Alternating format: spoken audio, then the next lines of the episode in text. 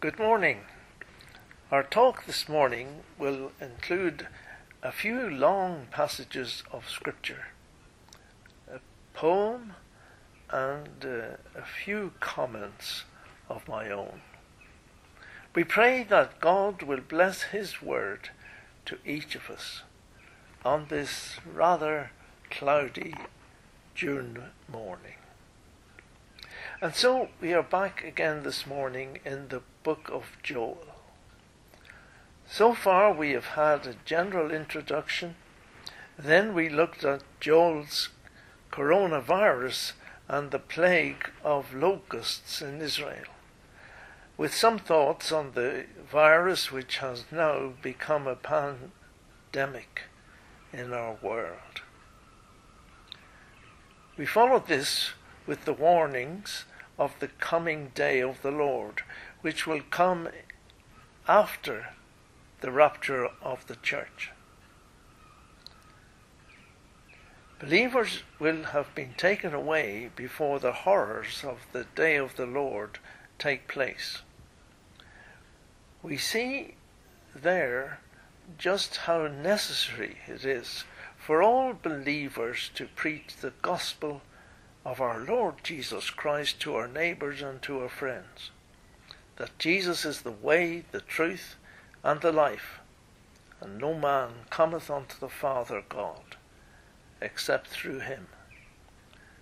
We introduced a previous podcast from our study of no numbers on the silver trumpets and their use in the everyday life of Israel. This led us into the pandemic virus or pestilence which we are experiencing. Could this be a harbinger of that spoken by Jesus in Matthew 24? But first, let us read Joel chapter 2 uh, again, the first 11 verses. Blow ye the trumpet in Zion, and sound an alarm in my holy mountain. Let all the inhabitants of the land tremble, for the day of the Lord cometh, for it is nigh at hand. A day of darkness and of gloominess, a day of clouds and of thick darkness. As the morning spread upon the mountains, a great people and a strong there hath not been ever the like, neither shall there be any after it, even to the years of many generations. A fire devoureth before them, and behind them a flame burneth. The land is as the Garden of Eden before them, and behind them a desolate wilderness. Yea, and nothing shall escape them.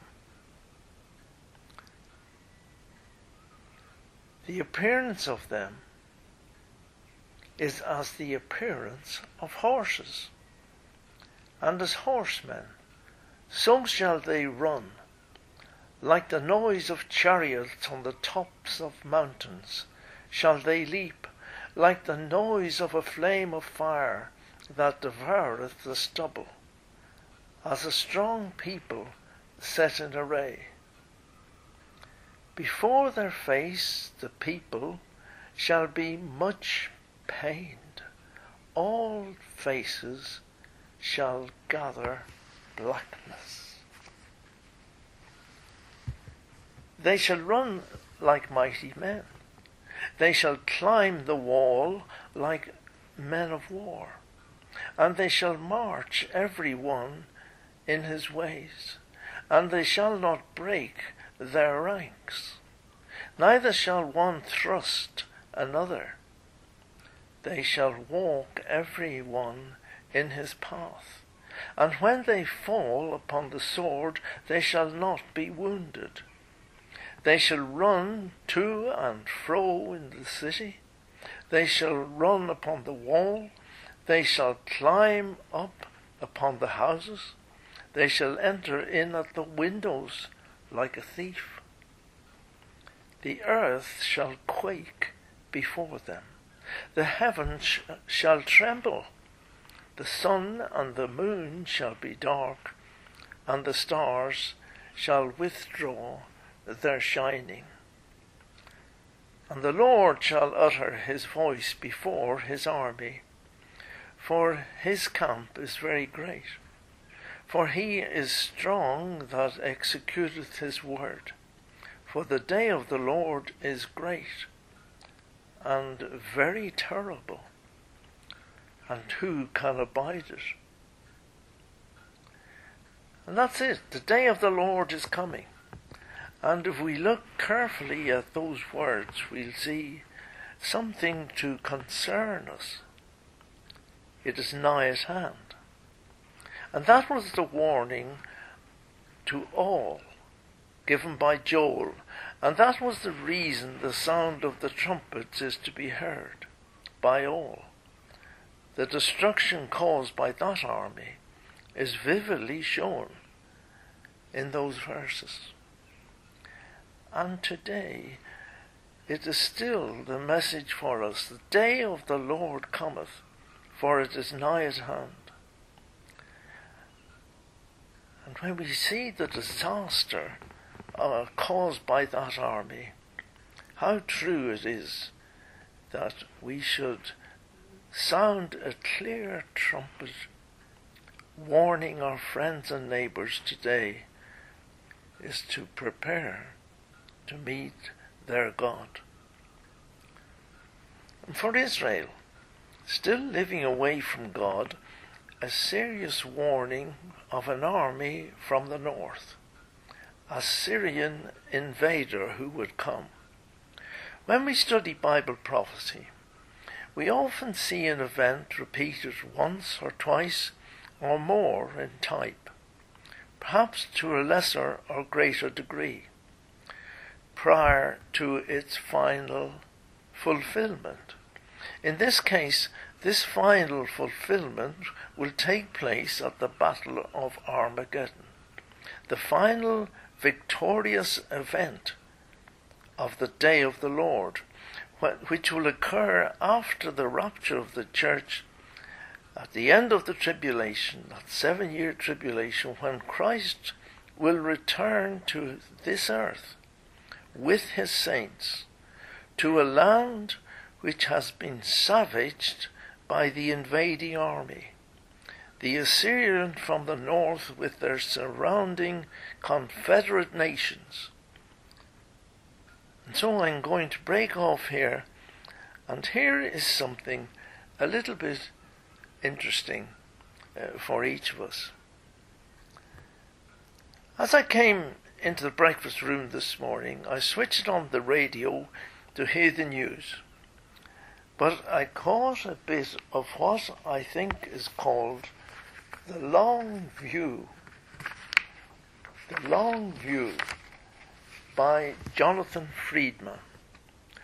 On these programs, Jonathan looks back at an event which happened some years ago and then discusses as to how this, as a result, may affect or influence our behavior and our actions today.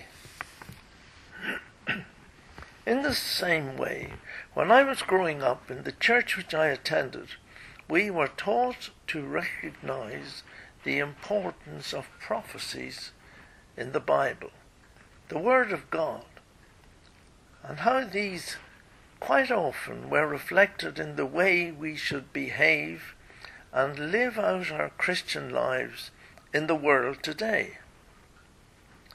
We are told, as it says in Romans 15 and verse 4, these things were written aforetime for our learning, that we, through patience and comforts of the Scriptures, might have hope. Yes, we read these prophecies, and they should, in many cases, fill us with hope. The interpretation of Scripture is hermeneutics. We should come to study the Word of God with a clear mind. But unfortunately, we may be influenced by preconce- preconceived ideas, by the world in which we live today, and probably the culture of our surroundings. In and around the first century, the ancient rabbis like Paul and his uh, teachers interpreted scripture by a Jewish system called Midrash. Midrash. As the church became more spread out and were slowly influenced by the philosophies of Aristotle and Plato, and they began to redefine biblical truth on the basis of these Greek philosophers, rather than the Jewish philosophy that brought about the gospel. There were always, and still are, some Christians who sought to interpret the scriptures in the fashion of the early rabbis. So, what was the difference between the two main types of interpretation? The Western mind interprets Scripture mainly as prediction and fulfillment, just merely as prediction and fulfillment. On the other hand, the Jewish mind saw prophecy as a pattern, not just prediction. This difference is important, especially in relation to the study of end times. Here is a sample of Midrash and its use in hermeneutics. I believe it makes reading the living Word of God, the Bible, very exciting. And here is a, a bit from a book by Jacob Prasch The Final Words of Jesus and Satan's Lies Today. And he's speaking about Midrash, and he says it's a pattern, not just prediction. He's speaking about, speaking about Abraham coming out of Egypt. The theme of the passage is that of coming out of Egypt. Abraham, the father of all who believe, becomes the archetype. That is, his experience as patriarch is archetypal of his descendants coming out of Egypt. Or, in other words, what happens to him also happens to his descendants at a later date. And really, if you get out your Bible and look at these things, it's, it's fascinating and interesting. During a famine, Abraham, the patriarch, stays temporarily in Egypt. And following divine judgment on Pharaoh, he leaves, bringing from Egypt, before entering into the promised land, uh, he, he leaves with wealth. He gets wealth. Many years later, his descendants, the sons of Jacob, enter Egypt as a result of another famine. And God's judgment again falls on Pharaoh. When they leave Egypt for the promised land, they bring the wealth of Egypt with them replaying the experience of Abraham and developing the theme of coming out of Egypt. Similarly, in 1 Corinthians, we Christians are told that we too have come out of Egypt. again replaying the same experience and further developing the same theme. Pharaoh was worshipped as God by the Egyptians, who deified him, and as such he became a metaphor for the devil, the God of this world. Just as Moses made a covenant using blood which he sprinkled on the people, so Jesus, who was a prophet like unto Moses, makes a new covenant in his blood, so covering his people. Egypt can now be seen as a symbol of the world, and just as a Moses led the children of Israel through the Red Sea out of Egypt into the Promised Land, so Jesus leads us out of the world through baptism and into heaven. In the book of Revelation, we see the same judgment against Egypt replayed in the final judgments of God upon a sinful world. Just as Pharaoh's magicians were able to counterfeit the miracles of Moses and Aaron, so the Antichrist and the false prophet will counterfeit the miracles of Jesus and his witness.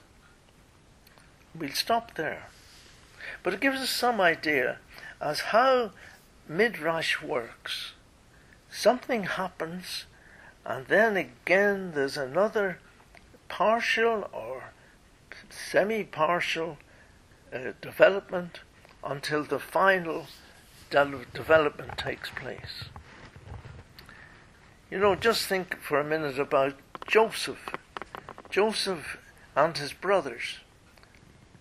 Way back in Genesis 39 and 40. We have the story of Joseph being betrayed by his brethren. And it was Judas who was responsible for much of this. And Jesus was betrayed by his brethren. And Judas betrayed our Lord. And then there are lots of things. If you read through the story of Joseph, you will discover it's uh, repeated so much again and again in the life of Jesus. One other one, just as a matter of interest. Uh, he was put in prison. Uh, Joseph was put in prison, and the baker and the chief butler were put in prison with him.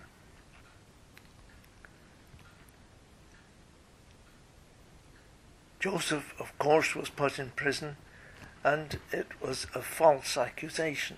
Jesus was brought before Pilate, and he was uh, declared guilty and it was a false accusation. The butler and the baker were in prison with Joseph and he they came to Joseph because one of them had dreamed a dream and then the other one had dreamed a dream and they were both uh, hoping to get their freedom but after three days, the judge, uh, the Pharaoh, he came to the conclusion that the butler would be replaced and given his job back, whereas the baker, he was uh, hanged. And that's the same thing that happened with Jesus. Our Lord was crucified with two thieves, one on his right hand and the other on his left. After three days, the Lord rose from the dead. But during that time, one man died and went to a lost eternity, and the other one was saved, and he would see his Saviour in paradise. And you see all these different little things all add up to a wonderful picture of what Midrash actually does. we'll stop there in any case and we'll go back to this army which we were studying uh, just a minute ago. We can see some midrash in the story of Joel. So we see a vivid picture of this invading army which would come into the land and cause havoc. In verse 20, we have a promise of victory, and in Isaiah 37 to 38, we have Isaiah prophecy of an invasion and its fulfillment in part. On this occasion, the invader did not enter the land and so it was not that army. I'm sure most of us have learned Lord Byron's poem in school on the destruction of the Assyrian army as recorded in 2 Kings 19 and the prophecy uh, of that event in Isaiah chapter 37 and verses 30 to 38. 185,000 soldiers were destroyed in this instance. If one had been alive at the time of this destruction, we might have said that this surely was the fulfillment of Joel's prophecy, as stated in Joel 2, verse 20. However, as I said above, we know that the scripture that, from scripture that this prophecy will have its final fulfillment in the day of the Lord which will begin just after the rapture of the church. And I thought we'd remind ourselves of the destruction of Sennacherib. The Assyrian came down like a wolf on the fold, and his cohorts were gleaming in purple and gold, and the sheen of their spears was like stars on the sea when the blue waves rolled nightly on blue Galilee. Like the leaves of the forest when summer is green, that host with their banners at sunset were seen. Like the leaves of the forest when autumn hath blown, that host on the morrow lay withered and strong, For the angel of death spread his wings on the blast and breathed in the face of the foe as he passed. And the eyes of the sleepers waxed deadly and chill, and their hearts but once heaved, and forever grew still. And there lay the steed with his nostril all wide but through it there rolled not the breath of his pride, and the foam of his gasping lay white on the turf, and cold as the spray of the rock beating surf. And there lay the rider, distorted and pale, with the dew on his brow and the rust on his mail, and the tents were all silent, and banners alone, and lances uplifted, unlifted, and the trumpet unblown. And the withers of Ashur are loud in their wail, and the prophets are broken the temple of Baal, and the might of the Gentile unsmote by the sword hath melted like snow in the glance of the Lord. The army described in Joel 2 is not God's army, as many who follow the modern day false teaching known of Joel's army. There's a whole lot of false teaching attached to what this group of people mean. One of the new trends is the great emphasis on the ability of those who have experienced this impartation of the Holy Spirit is the ability to impart it to others. They think they can impart, the Holy Spirit to others. They literally believe that the Holy Ghost can be dissected and placed and passed out simply by speaking and laying on of hands or directing this power towards others. This kind of impartation has spread to many churches. The Joel's Army movement connects spiritual warfare with supernatural healings and miracles beyond the context of Scripture. Ephesians 6 verse 12 notes that believers are in a spiritual battle, but nowhere, nowhere are believers called to march around naming and casting out demons or healing every sickness in their midst. Instead, believers seek the will of God and follow the Spirit of God by focusing on the Word of God. And the Bible is full of warnings against false prophets, false teachers, and impostors of Christ. No one should be fooled by the leaders of Joel's army, but many are. John writing in 1 John chapter 4 and verse 1 he says, "Dear friends, do not believe every spirit, but test the spirits to see whether they are from God, because many false prophets are gone out into the world." Members of the Joel Army movement may sincerely believe that they are doing the work of God, but their doctrine is unbiblical we should pray for the members of this movement to come to the knowledge of the truth of God's Word, and we should avoid any level of participation with them.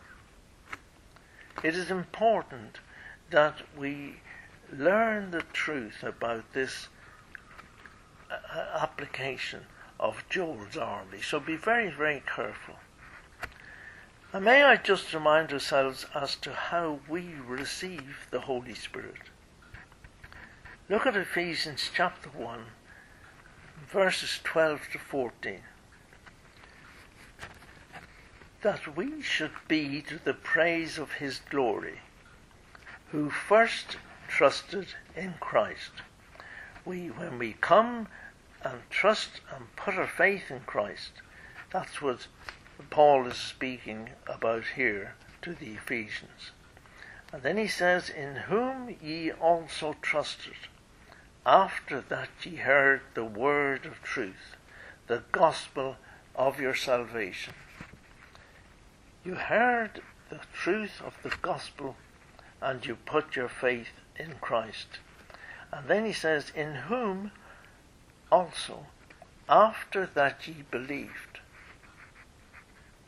after that ye believed, ye were sealed with that Holy Spirit of promise. We heard the gospel message, we trusted in the word of the truth, and then we receive the Holy Spirit. And the Holy Spirit, it says, is our is the earnest of our inheritance. It's the guarantee the Holy Spirit living in us is the guarantee that we one day we will reach, it says, until the redemption of the purchased possession unto the praise of his glory. So let's go back again to this army in Joel 2. It's used by God at the Battle of Armageddon to bring about the true repentance of Israel to recognize their true Messiah. That is the army which is being described in Joel chapter 2. The eventual battle of Armageddon. It will be defeated, as was the, Syrian, the Assyrian army in Isaiah's time, although on that occasion it did not set foot in the land. But the, the Joel's army will uh, attack Israel and there will be terrible, terrible trouble. And so the, I thought we would read a few verses in the scriptures which deserve our serious attention. Isaiah 45 and verse 7. The Lord has said, I form the light and create darkness. I make peace and create evil. I, the Lord, do all these things. Amos 3 verse 6 The Lord has said, Shall there be evil in the city? And the Lord hath not done it. God used this army to complete his purposes. That purpose was to bring Israel back to put their full faith and trust in him. And here is what Zechariah says about this time. And remember those last two verses in Isaiah and Amos. And it's about the day of the Lord. Zechariah chapter 14, and we read a few verses. Behold, the day of the Lord cometh, and thy spoil shall be divided in the midst of thee. For I will gather all nations against Jerusalem to battle. This is God speaking. He said, I will gather all nations against Jerusalem to battle. And the city shall be taken, and the houses rifled, and the women ravished, and half of the city shall go into captivity, and the residue of the people shall not be cut off from the city. Then shall the Lord go forth. After that devastation, then shall the Lord go forth and fight against those nations, as when he fought in the day of battle. And his feet shall stand in that day upon the Mount of Olives. Christ will return, and his feet shall stand on the Mount of Olives, which is before Jerusalem on the east, and the Mount of Olives shall cleave in the midst thereof towards the east and towards the rest, the west, and there shall be a very great valley. And half of the mountain shall remove toward the north, and half of it toward the south. And ye shall flee to the valley of the mountains. For the valley of the mountain shall reach unto Azal, yea, ye shall flee like as they fled from the earthquake in the days of Uzziah, the king of Judah, and the Lord my God shall come and all the same saints with thee. And it shall come to pass in that day that the light shall not be clear nor dark, but it shall be one day which shall be known to the Lord, not day nor night, but it shall come to pass that at evening time it shall be light. And it shall be in that day that living waters shall go out from Jerusalem, half of them toward the former sea, and half of them toward the hinder sea. In summer and in winter shall it be. And the Lord shall be king over all the earth. In that day shall there be one Lord, and his name one. And reading again about the Battle of Armageddon, it's going to be a horrible day when God will bring those people, those nations, to battle, and then He will destroy them. Revelation chapter 19, 11 to 21. And this is a magnificent passage. This is really a magnificent passage. John speaking, and I saw heaven opened and behold, a white horse, and he that sat upon him was called Faithful and True, and the righteousness he hath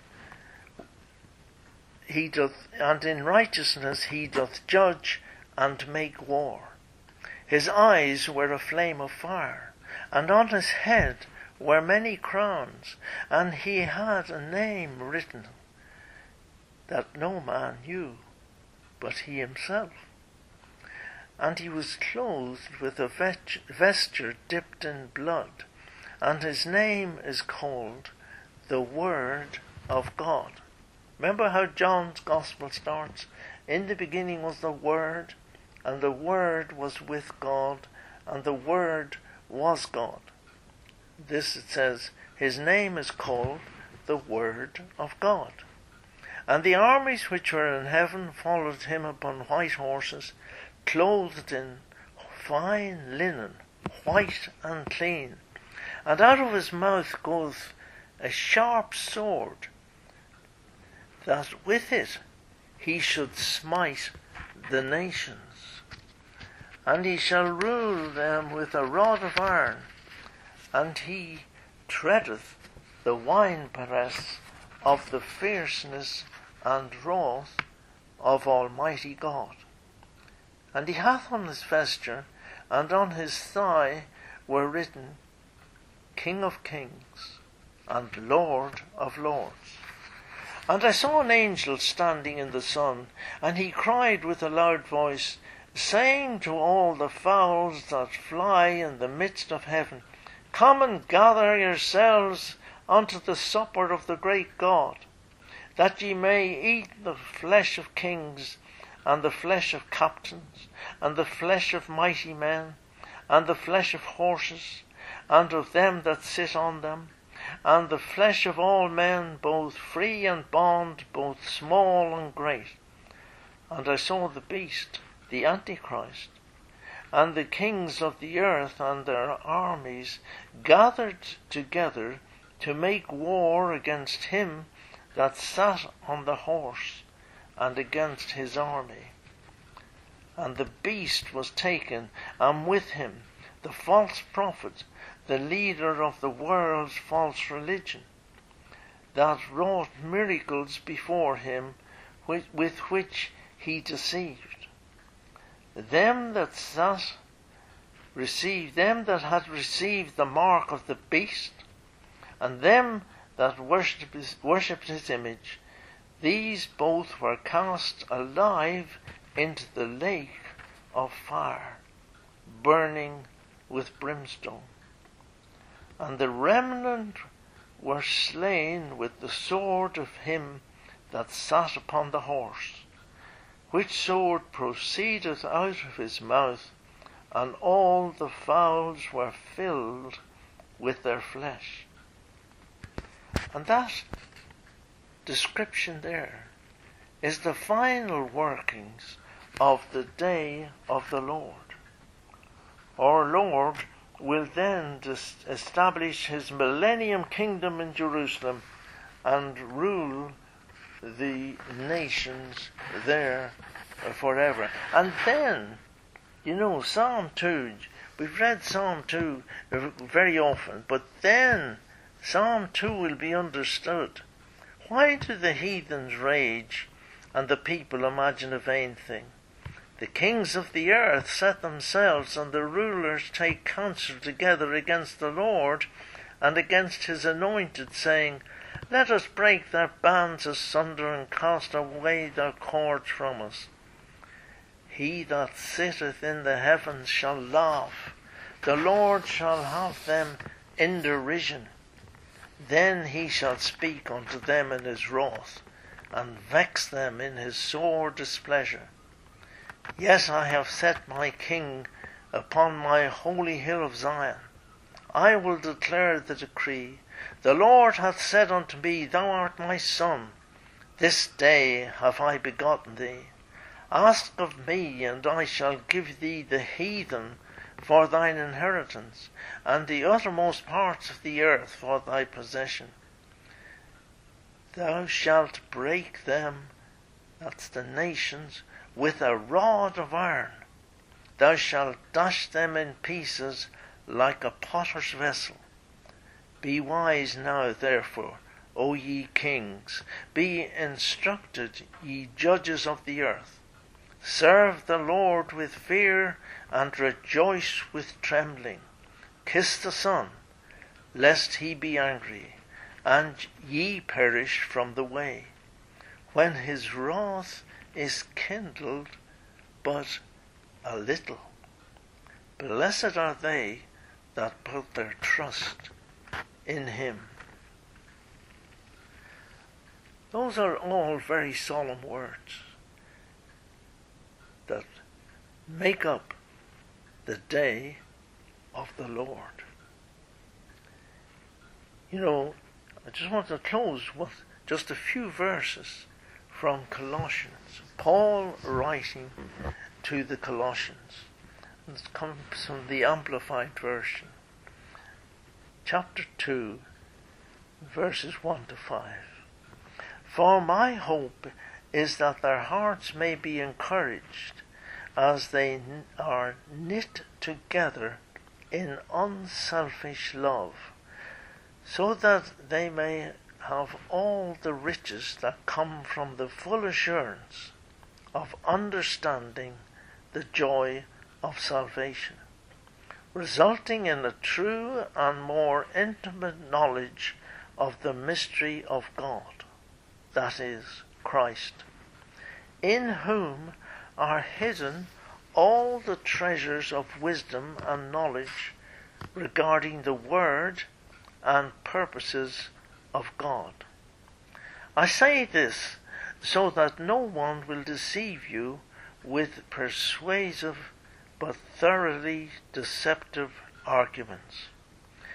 For even though I am absent from you in body, nevertheless I am with you in spirit, delighted to see your good discipline as you stand shoulder to shoulder and form a solid front, to see the stability of your faith in Christ, your steadfast reliance on Him, and your unwavering confidence in His power, wisdom, and goodness.